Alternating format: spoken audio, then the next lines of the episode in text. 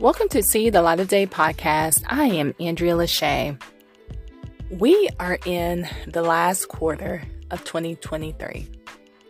There are only 42 days left in 2023.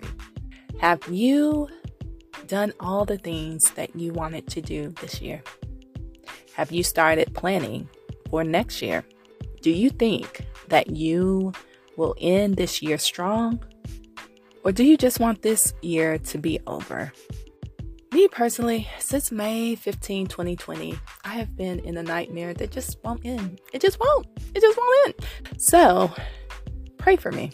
Pray that my 2023 ends well and my 2024 is better. Great.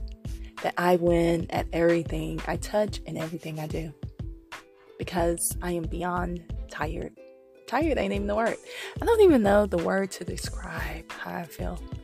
For all of you out there that are feeling like I am, that are just tired, like this year wasn't your year. Like there was so much that happened. Even though you planned, planned, planned, it just didn't go your way. Just know in due time. Just know that sometimes God timing is not our timing. Just know that God is not finished yet. He still has work to do. Whatever you're believing, it will come to pass. Just keep on knocking, keep on seeking, and have faith. All you need is faith the size of a mustard seed. And understand and know that a muscle only grows if you work it. Your faith only grows if you work it. If God didn't push us, our faith would not grow. So, whatever situation you're in, please know, please be encouraged that God sees you and He knows, and He will not leave you nor forsake you.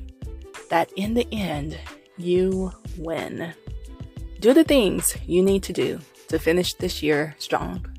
If you have to run, run. If you have to walk, walk. If you have to crawl, crawl.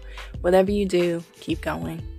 And just keep on believing that God will make a way. This is See the Light of Day podcast. I am Andrea Lashea. Remember to love God, love yourself, and love others. Peace and love.